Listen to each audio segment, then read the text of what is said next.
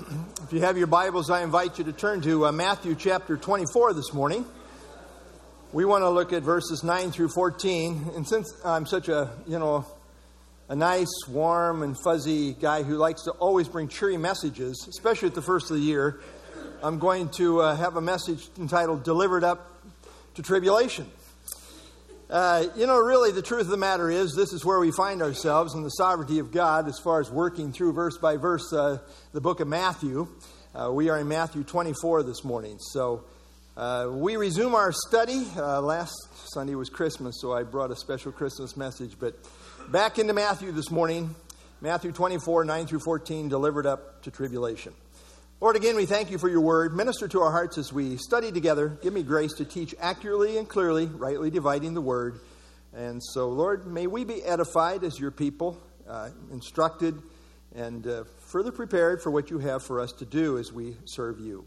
Lord, if anyone's listening that is not yet a believer, I pray that the Holy Spirit would work in their hearts to bring them to a saving faith, even as the word goes forth. I pray in Christ's name. Amen. Uh, note the overhead here. Uh, we are in the outline. Uh, the theme, of course, is Christ the King, but we've worked our way down to chapters 24 25, the predictions of the King. This section, Matthew 24 and 25, is commonly called the Olivet Discourse because Christ here addressed the disciples on the Mount of Olives. well, this was given just a few days before the crucifixion. It's been called the single most important passage of prophecy in all the Bible. And someone else has said it provides the master outline of end time events. I think it's those things. Uh, I like to call Matthew 24 and 25 a prophetic seed plot.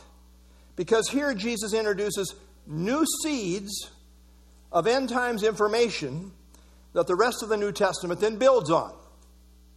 It is here that Jesus introduces us to two phases of his second coming.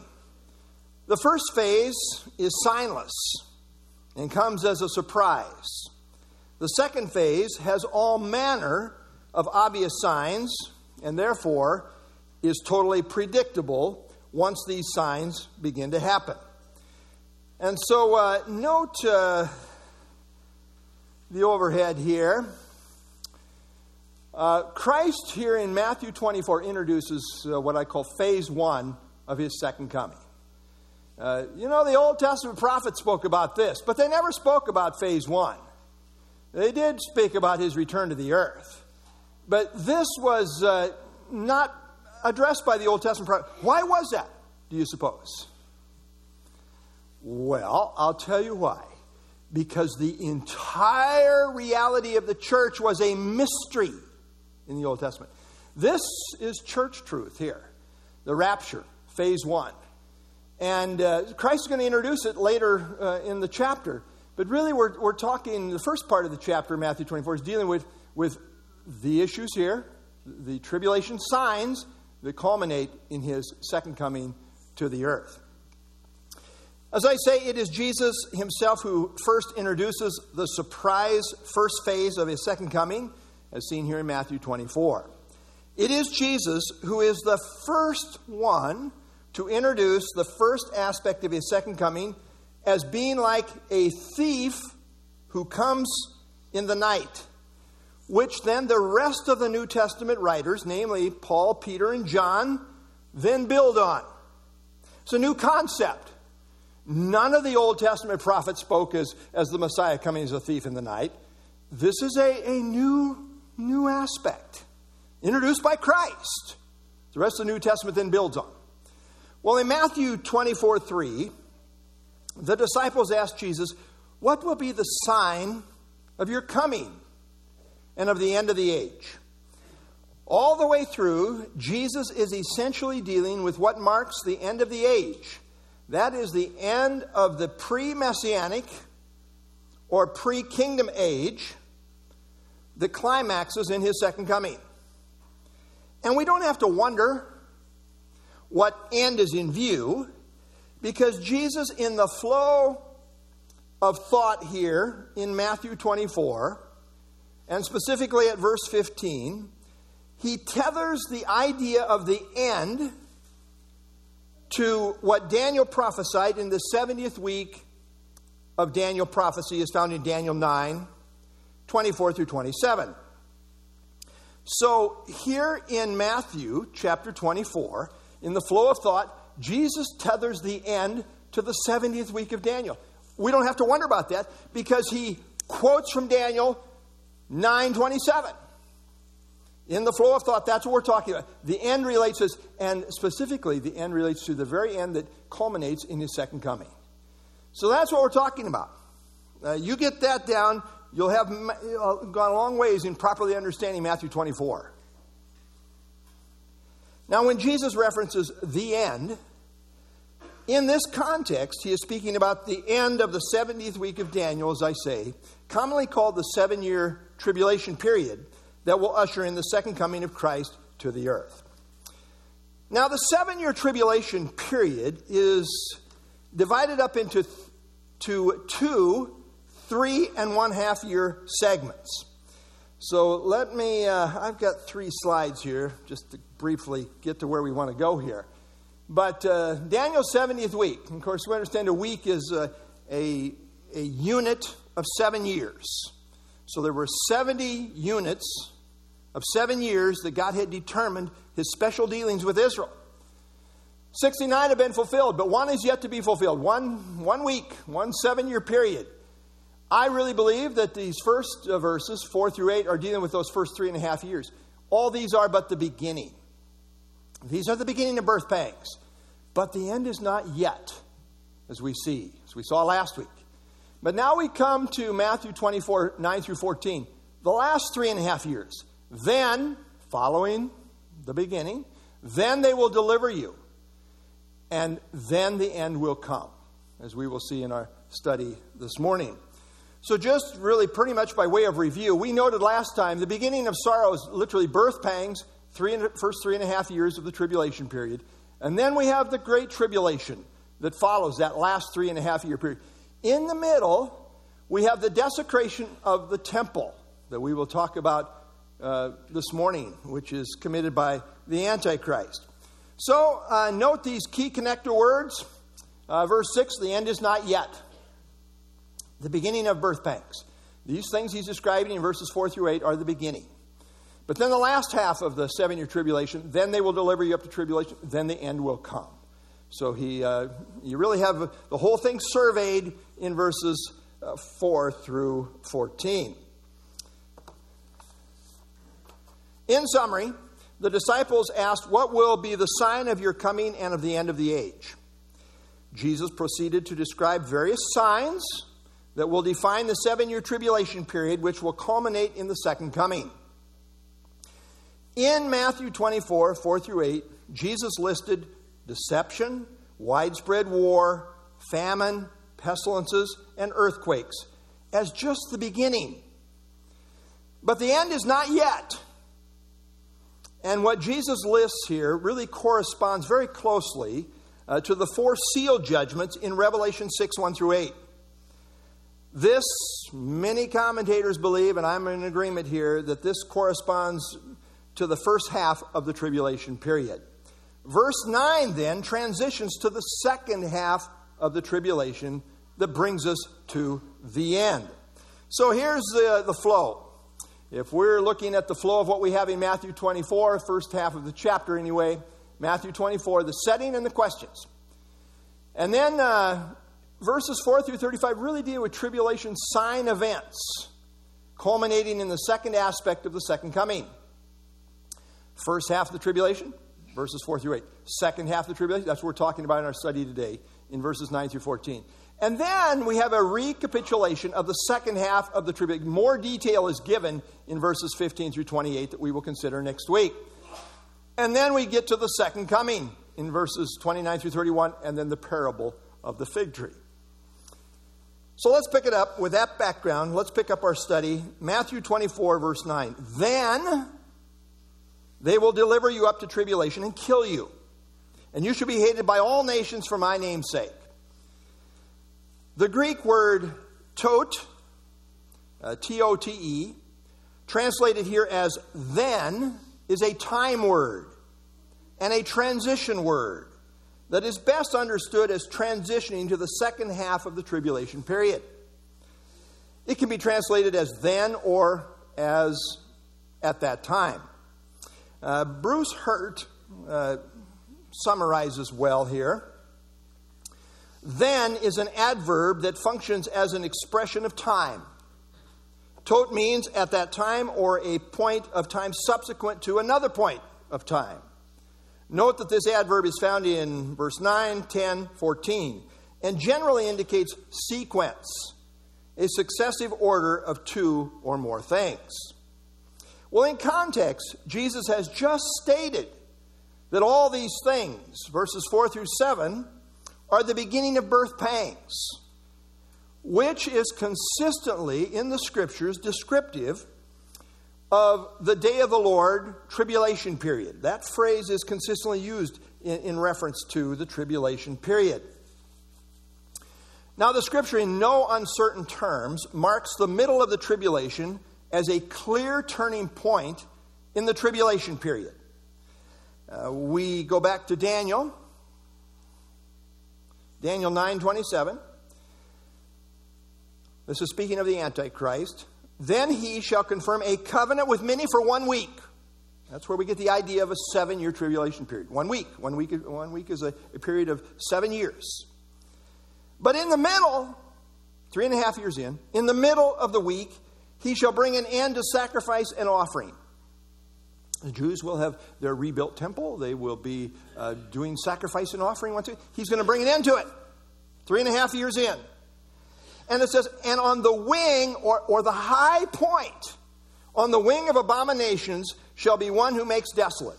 That's the Antichrist and what he does halfway through the tribulation period. Even until the consummation, which is determined, is poured out on the desolate. Now, this is exactly what Jesus references in Matthew 24 15. We'll get there, Lord willing, next week. But Second Thessalonians 2 reveals more specifically what is this height of abomination and what it involves. Notice what Paul says in Second Thessalonians chapter 2 verse 4. Again, speaking of the antichrist, who opposes and exalts himself above all that is called God or that is worshiped, so that he sits as God in the temple of God, showing himself that he is God. I mean, you can't get a higher uh, form of arrogance than this. This is the very same time period that Revelation 13 addresses. Where we read, Revelation 13, again, speaking of Antichrist, he was given a mouth speaking great things. Yeah, and blasphemies. What kind of things? I'm God. He's given a mouth. Got a mouth on him, huge mouth, speaking great things and blasphemies, and he was given authority to continue for how long? 42 months. How long is 42 months? Three and a half years. Then he opened his mouth in blasphemy against God to blaspheme his name, his tabernacle, and those who dwell in heaven. And it was granted to him. It was granted to him. He's, he's allowed this. God is sovereign, but he is granted. It was granted to him to make war with the saints and to overcome them. And authority was given him over every tribe, tongue, and nation. In the last half of the tribulation period, it will be open season on Christians as Antichrist declares all out war on them. And he will have legal control to pursue killing Christians all over the world.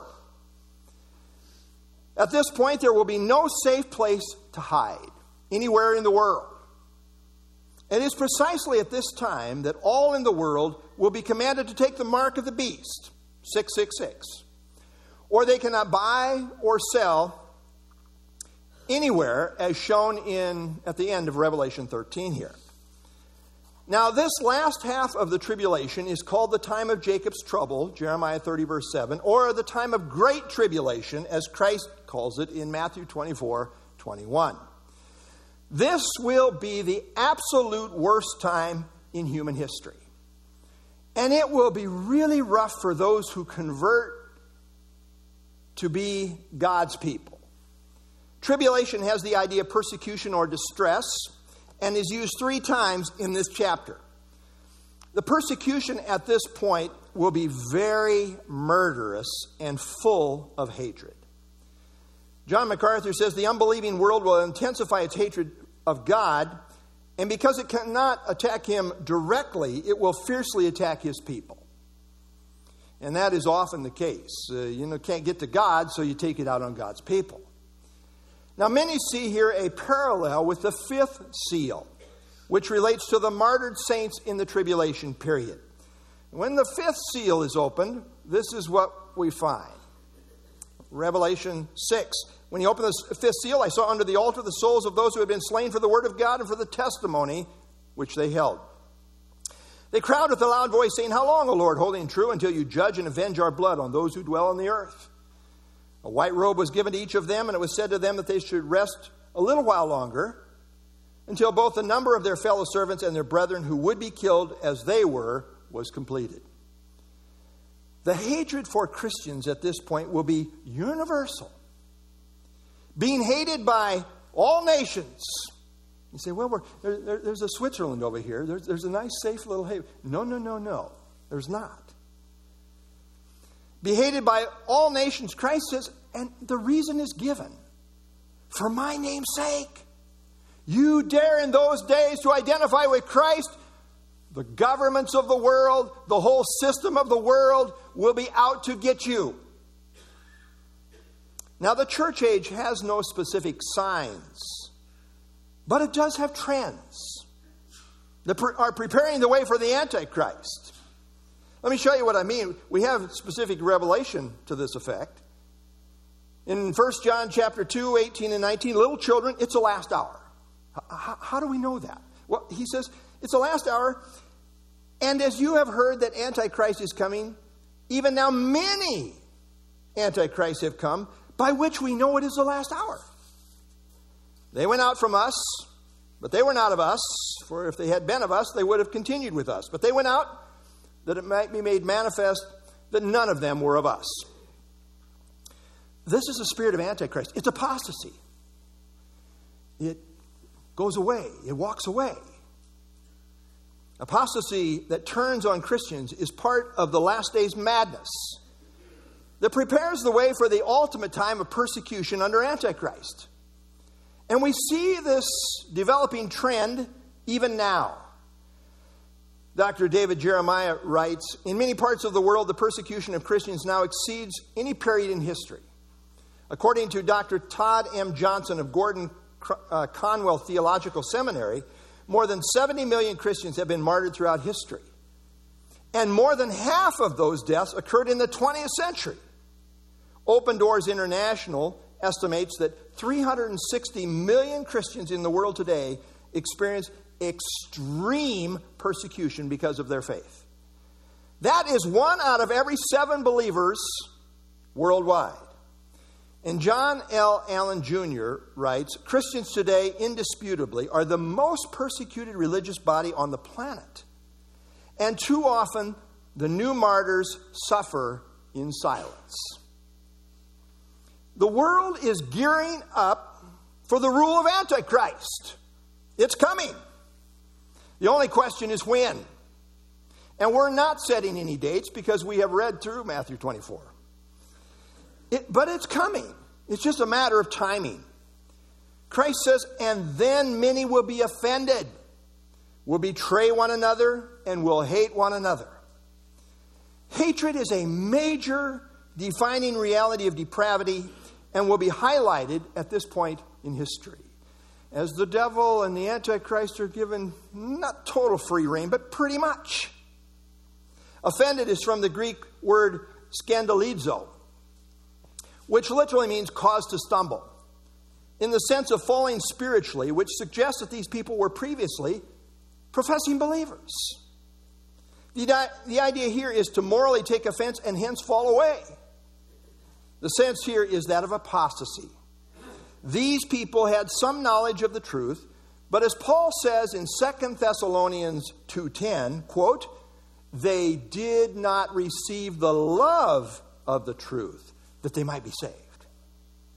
They stumble over the truth because they are offended by the, by the cost of associating with it. Again, MacArthur says, although they will have had an outward identification with Christ, they will prove by their desertion that they never belonged to Him.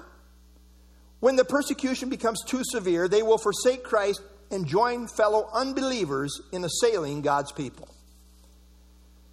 Because they are offended, they betray those who love the truth.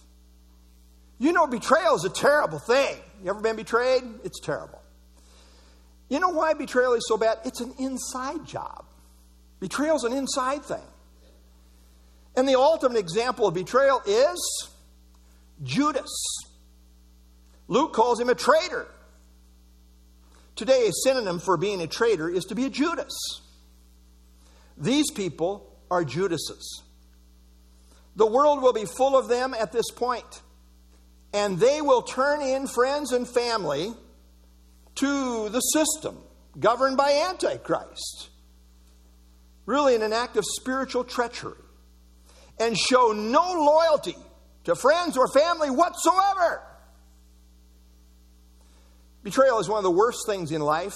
Again, Jeremiah says, David Jeremiah says, what makes betrayal so raw and painful is that it comes not from our enemies, but from those we believe to be our friends, even our family. People can't betray us unless we've allowed them through our grid of defenses, unless we've let down our guard and trusted them. And notice what he goes on to say here then. And will hate one another. Again, hate is a prominent defining trait of a calloused, depraved society at this point that is following Antichrist. The fruit of the Spirit is first and foremost love. By this, all men will know that we are Christ's disciples by our love for one another. But these people are given over to Satan and therefore characterized by hatred. Verse 11 Then many false prophets will rise up and deceive many. You see, Antichrist comes on the scene with a whole army of false prophets and deceivers. My mentor was uh, Dr. John C. Whitcomb. He served in World War II. And he said that Hitler could never have accomplished the havoc that he did had he not had a whole army of people who thought like he did, who had the same drive and the same passion that he did. And so it will be with Antichrist. Yes, he will head it up, but he can only be in one place at one time. And so he will have in league with him many false prophets who will deceive the masses throughout the world. There's a spiritual component here uh, related to false prophets. They have a kind of spiritual, you know, ministry, but it's deceptive. It lines up with Antichrist. It might surprise you that, that Hitler came off as a very conservative guy in many respects. And some of the people got behind him because it sounded so good. I mean, he was very conservative when it came to hating homosexuals, etc., etc. Very deceptive here. The world doesn't know God's truth and is being set up for mass deception. People who don't follow God's truth are vulnerable to Satan's lies that he propagates through his servants. Again, false prophets, they claim to speak for God. That's why they're false prophets. They say, I have a message from God. But here is the thing their prophecies are not true. It leads away from God instead of to God. It is inconsistent with Scripture instead of being consistent with the revealed Word of God. That's how we know. Jesus said something very interesting. In John chapter 5, verse 43, he says, I have come in my Father's name, and you do not receive me. If another, he's talking about the Antichrist, if another, another supposed Christ, if another Christ, the Antichrist, comes, he comes in his own name him you will receive. You see, Jesus came in the Father's name, meaning he came in fulfillment of the Father's word. Everything about Jesus lined up with the Father, his word, the God ordained prophecies. He met the messianic credentials to a T. His whole ministry and life was about the fulfillment of the Old Testament. Came in the Father's name. But Antichrist will come on his own terms, doing his own thing. Yes, he will do miracles by the power of the dark side, but they're not connected to any legitimate messianic prophecy. You see, he simply operates in a vacuum, appealing to people's feelings instead of to God's truth, and thereby the masses will be deceived. You get somebody being able to do miracles and call fire down out of heaven, and these guys, boy, people, wow, look at that. That's for sure true. Again, the last days church age sets the stage for the coming of the Antichrist. And they are said to be last days perilous times, dangerous times, in which apostasy is the defining trait. Paul writes, 1 Timothy 4 1. Now, the Spirit expressly says in the latter times, some will depart from the faith, giving heed to deceiving spirits and doctrines of demons. The thing about false prophets is that they are deceptive, they mislead people. But they do it in a deceptive way. They're not honest. And it sounds good to the naive. I mean, the promise of health, wealth, prosperity sounds good, especially when you quote chapter and verse about, are you ready for this? About submitting to the authorities that be. It's right there. God wants you to submit to the authority. Imagine if Antichrist in control of all the governments of the world. You need to submit these false prophets. That's what it says. Well, there's a whole counsel of God, there's a whole context here. But forget that. That's the way they operate. In this case, Antichrist will be in control, and his commands will fly directly in the face of God's word. Doesn't take a lot of discernment to figure out if a guy's sitting in the temple declaring himself to be God, he's uh, of the devil right? I mean, if you know the Bible at all, you'll know, oh man, this is fulfillment of Scripture, and he's not God. He's the, he's the false Christ. The danger of a false prophet is that he speaks in the lingo of Scripture just enough to be deceptive. Deception is a major defining trait of the end times. We see this emphasis in this chapter over and over. Verse 4 Take heed that no one deceives you. First thing Christ says. Verse 5 Many will come saying, I am Christ, and will deceive many. Verse 11 here Many false prophets will deceive many. How can we protect ourselves against deception? Well, Spurgeon was right when he says discernment is not, is not knowing the difference between right and wrong, it's knowing the difference between right and almost right. You want to be discerning? Know the book. That's how we know what's right and what's wrong. This is what discernment is all about. It's about the knowledge of the truth and applying it properly. Verse 12 And because lawlessness will abound, the love of many will grow cold. Lawlessness is the idea of being without the restraint of law. In 2 Thessalonians 2 8 and 9, the Antichrist is called the lawless one. He has no regard for any law other than his own. After all, he claims to be God. And you know what? If you are God, you know what you can do? You can set the rules. And he does. Notice what we read there. Second Thessalonians chapter 2 verse 7 for the mystery of lawlessness is already at work. The spirit, the spirit of Antichrist, it's already at work, uh, churning in the world. Only he who now restrains will do so until he's taken out of the way. Now, there's a restrainer in place, which I think is the Holy Spirit. And then, then the lawless one will be revealed, whom the Lord will consume with the breath of his mouth, destroy with the brightness of his coming. The coming of the lawless one is according to the working of Satan. Does he come feeble? No! With all power, signs, signs, and lying wonders. You want power, signs, and wonders? He's got them for you. World, look at this. I do all these things, and it's proof that I am God.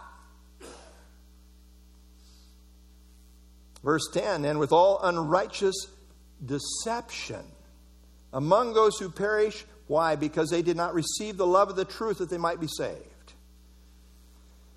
This lawless spirit is seen in Psalm 2, where the rulers of the nations take counsel against the Lord and his anointed, saying, quote, Let us break their bonds in pieces and cast away their cords from us.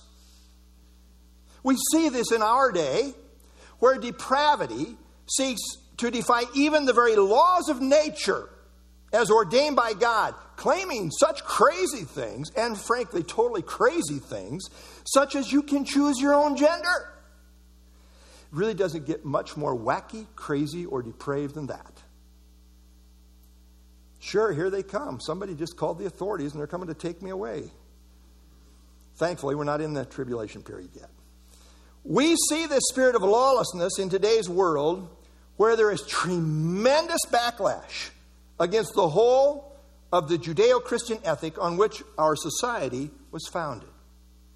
Again, this is all stage setting for the Antichrist, who brings persecution, hatred, betrayal, deception, and lawlessness to a head. Without the proper restraint of law, the love of many will grow cold and, in effect, die out. No one will care about others anymore. The world will be a callous place. Depravity is vicious and ugly, and unchecked, it does the unthinkable.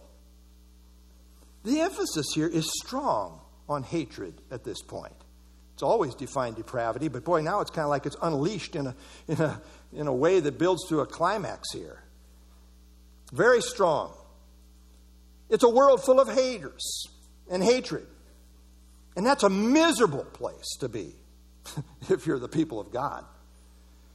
Notice verse 9 hated by all nations. Verse 10 they will hate one another. Verse 12 their love will grow cold. We already saw there will be wars and rumors of wars, and nation will rise against nation and kingdom against kingdom. You've got a world of haters just all mulling and milling around and, and doing what they can to try to destroy one another. That's the devil's world. And yet God is sovereign. Verse 13 But, but, but, he who endures to the end will be saved. The word saved means to be delivered or rescued. However, from what and in what manner is dependent upon the context. So the question becomes is this talking about physical deliverance or spiritual deliverance? And good scholars disagree here. Some have thought that enduring to the end and thereby being saved means perseverance of the saints. It's the doctrine of the perseverance of the saints who persevere even to the point of death. And thus, spiritual salvation is in view. And it is certainly true that true believers will persevere even unto death. A cross reference to argue for this view is found in Matthew 10 22, where the identical language is used in regard to those who will die for their faith. We read in the, in the midst of the whole, in the thick of the tribulation period, in Revelation 12 11, they overcame him by the blood of the Lamb and by the word of their testimony, and they did not love their lives to the death. This is what defines God's people in the tribulation period. Bruce Hunt says, or Bruce Hurt says, it will not be a time when people profess Christ as they do in our day, where there is no significant cost for associating oneself with Christ. In that day, it could cost one their life. You know, that gives you some real pause. If, if you realize, hey, I may die if I'm going to profess faith. It's pretty easy to raise your hand, especially when you don't really have to, to, it doesn't cost you anything. Years ago, I heard a testimony about a believer who came out of a context of a, a persecution in a communist country. And as they came here to America, they expressed shock that people could actually live in a context where they professed Christ but didn't really mean it. They said that where they came from, they would never fake it because the cost was too high. That will certainly be true in the tribulation period under Antichrist. People are not going to fake it if their profession is not real, because it may very well cost them their life. But having said that, I would also argue that the nature of a true saving faith is the same in every dispensation. Let me show you what I mean. Romans 10:13 uh, is said to be the verse most often used to invite sinners to receive Christ. Whoever calls on the name of the Lord will be saved. And while it may be true that this is the verse that is most often used, certainly one of them, we should note that Romans 10:13 is a quote from where? Well, the Old Testament, namely Joel 2 verse 32, which is a prophetic context related to the tribulation period, to the day of the Lord. Notice what we find there in Joel 2 32. It shall come to pass that whoever calls on the name of the Lord shall be saved. For in Mount Zion and in Jerusalem there shall be deliverance. As the Lord has said, among the remnant whom the Lord calls. And then the quote is from there by Paul in Romans 10 13. Whoever calls on the name of the Lord shall be saved. My point is the nature of saving faith today is the same as saving faith that will be exercised in the tribulation period as the very same language applies to both eras. The faith that saves in Romans 10 is expressed in the same way as that which will be expressed in the day of the Lord as seen in Joel 2:32. So the first view is that true faith endures to the end and does not completely or finally apostatize, but is willing even to die for Christ if necessary. I think it's a good measurement as far as uh, do you have a saving faith? You willing to die for Christ? That will be the test in the tribulation period. Say, but but, but we, we, that doesn't apply to us. Yeah, you maybe want to rethink the nature of saving faith and the consistency of it as found in the scriptures. Those who do this will be saved spiritually, and ultimately they will go into the kingdom. And this is certainly true theologically. William MacDonald says, although saving faith may have lapses, it always has the quality of permanence. That is a true statement. Unless you have a, a, vain faith, vain faith doesn't continue, but true saving faith does, as Paul says in 1 Corinthians 15. Again, MacArthur says it's not that a person's endurance will produce salvation, no, but that his endurance will be a spirit empowered product and proof of the reality that he is saved. Endurance is always a mark of salvation. I think that's true. That's what the writer of Hebrews says, Hebrews chapter 10. Now, the just shall live by faith. What kind of faith? Well, the kind of faith that endures, that perseveres. The just shall live by faith. But if anyone draws back, my soul has no pleasure in him. But we are not of those who draw back to perdition, to damnation, but of those who believe to the saving of the soul. This is what defines true believers. However, having said all that, in this whole immediate context, the end relates to the end of the age that ushers in the coming of Christ, which serves to answer the disciples' question about the end of the age, as we saw in verse 3. The word translated end here is the Greek word telos, and it refers to the ultimate end, purpose, or goal of an action. It refers, therefore, to the very end of a process. And it's used in verse 6, 13, and 14. So note what we're looking at here. The end is not yet. Endures to the end, will be, shall be saved, and then the end will come. I think there's a consistency here in terms of what we're talking about in relationship to the end. As noted in verse 9, many if not most, true believers alive at that time will be killed. Note what we find in the book of Revelation. Verse 9 After these things I looked, and behold, a great multitude which no one could number.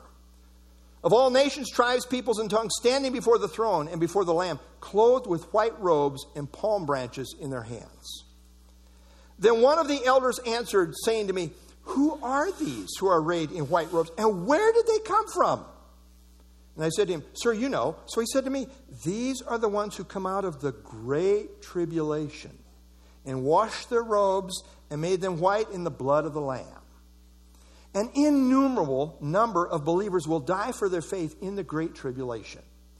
And yet, I think the language of to the end in verse 13 indicates the preferred view is that some believers will survive the horrors of the tribulation and be physically delivered to go into the kingdom. It will be these survivors who then populate the kingdom in terms of those born in the kingdom age. Verse 14 And this gospel of the kingdom will be preached in all the world as a witness to all the nations, and then the end will come. A specific gospel emphasis is emphasized here, namely, this gospel of the kingdom. Now, that's an interesting phrase. When John the Baptist came on the scene, he came preaching, Repent, for the kingdom of heaven is at hand. And when Jesus followed, he came on the scene preaching, Repent, for the kingdom of heaven is at hand.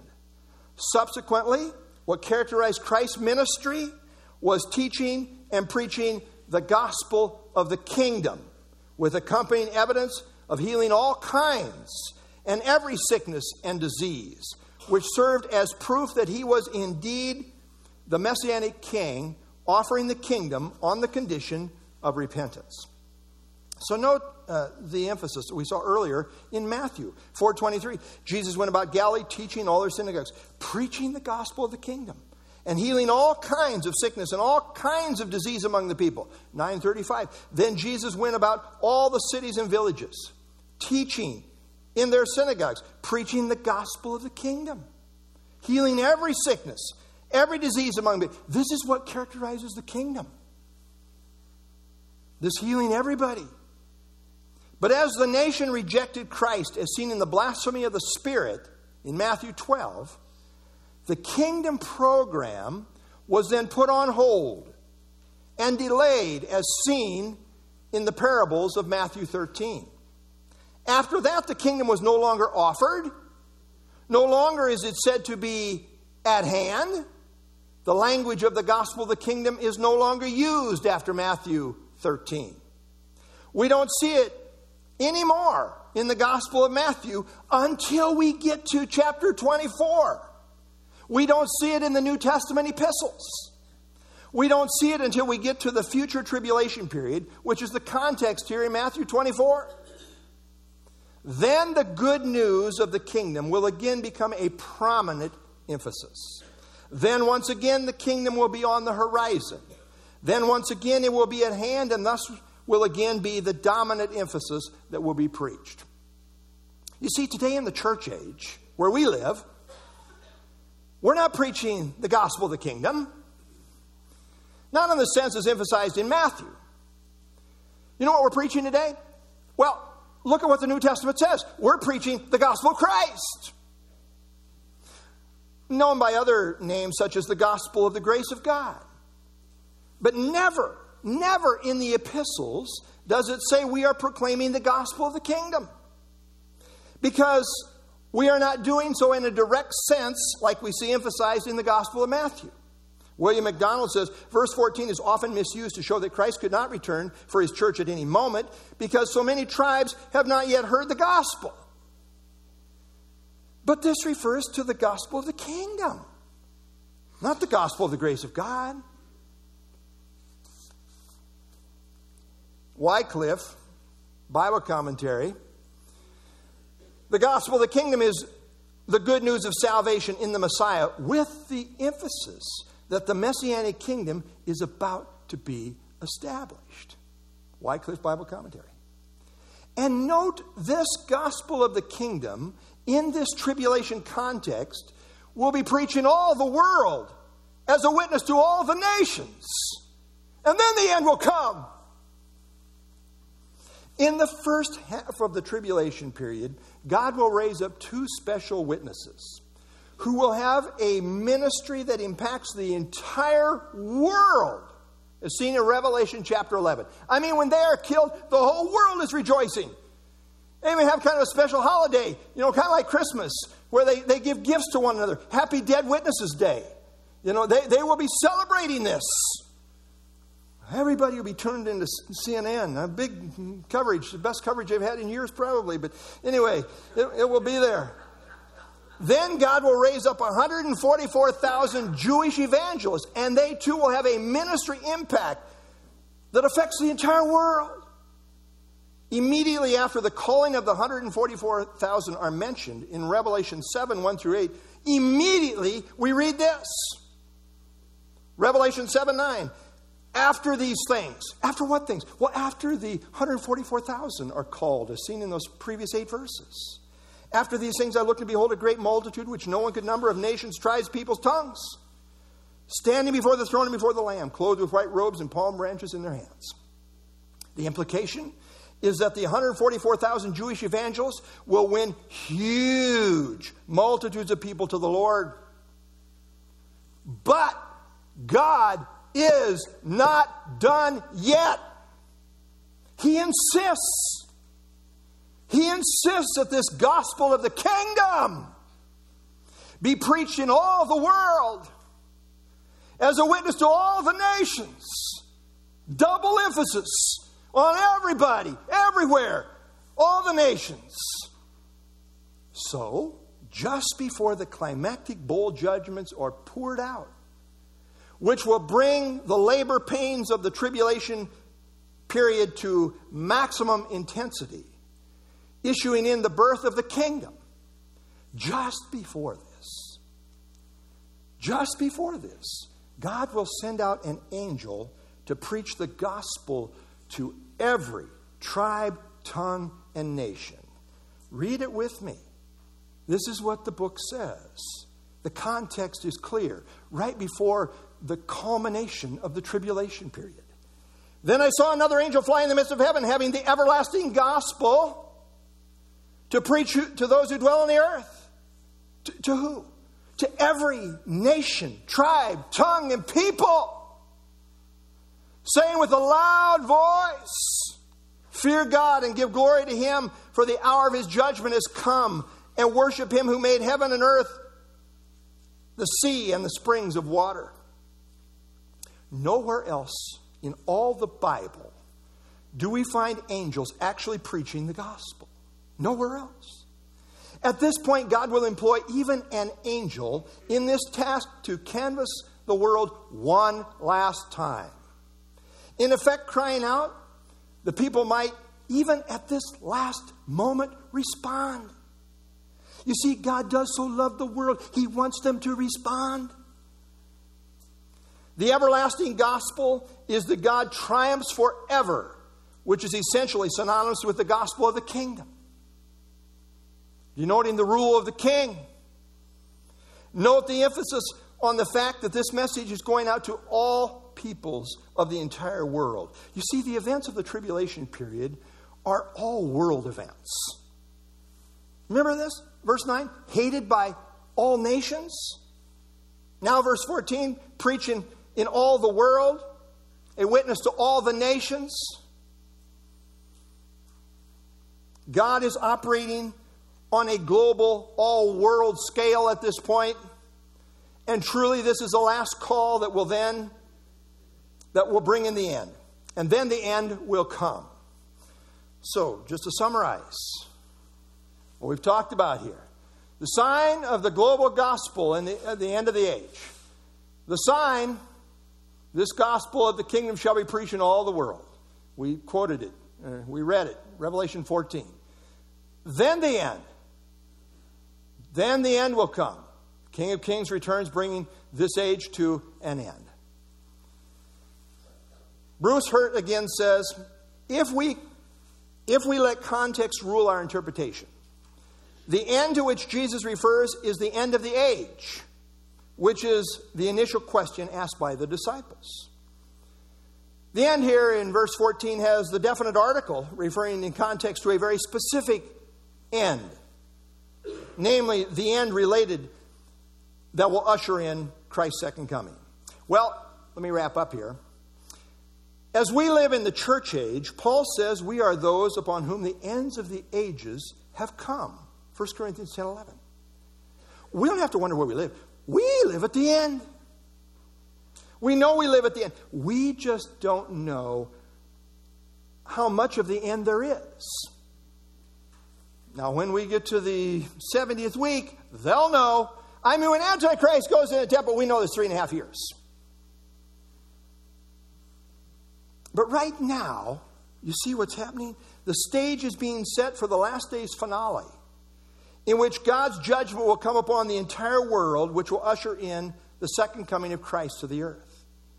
God has deposited His truth to the church so that we might be a witness to the world. And part of that witness is to warn the world that Judgment Day is coming. You see, Noah preached a warning for 120 years, and then the flood came. Lot tried to warn his family of impending judgment, but they didn't take him seriously and thought he must be joking. Soren Kierkegaard was a Danish theologian who lived in the 1800s, and he gave this illustration. A fire broke out, it's just an illustration. A fire broke out backstage at a theater. An actor came out to warn the public. They thought it was a joke and applauded. this is a great acting job. He repeated it, and the acclaim was even greater. And then Kierkegaard said he thought this is how the end would come. You know what Peter says? Peter says, knowing this first, that scoffers will come in the last days.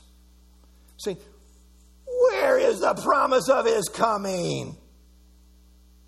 This is where we live. There are no overt signs in the church age as judgment comes to the earth like a thief in the night. But for those who have eyes to see, we see growing trends of hatred, lawlessness, apostasy that are setting the stage for Antichrist. The great sign in the church age, if you want to use that language, is that of apostasy, where people no longer take the warning of coming judgment seriously. Even now, we see the mystery of lawlessness that is already at work. Even now, we see many antichrists on the scene who are setting the stage for the Antichrist who is to come. And by this, John says, we know it's the last hour. Even now, the stage is being set. Even now, the warning is going forth the judgment day is coming. And the people should get right with God while they still have the opportunity. You know what the Bible says?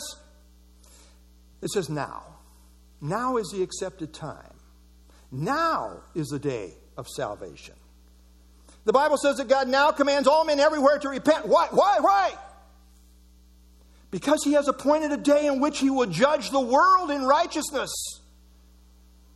The Bible says that God is patiently waiting because he is not wishing for any to perish, but that all should come to repentance.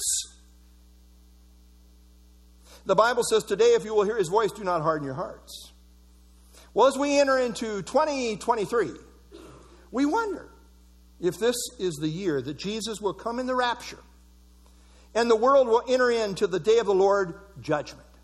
No one knows. But we are told to be ready, to watch and be ready. So may our watchword for 2023 be live ready. The storm of God's judgment is coming. We know it's coming because Jesus told us about it. Therefore, be ready. Live ready. Let's stand and have our closing song.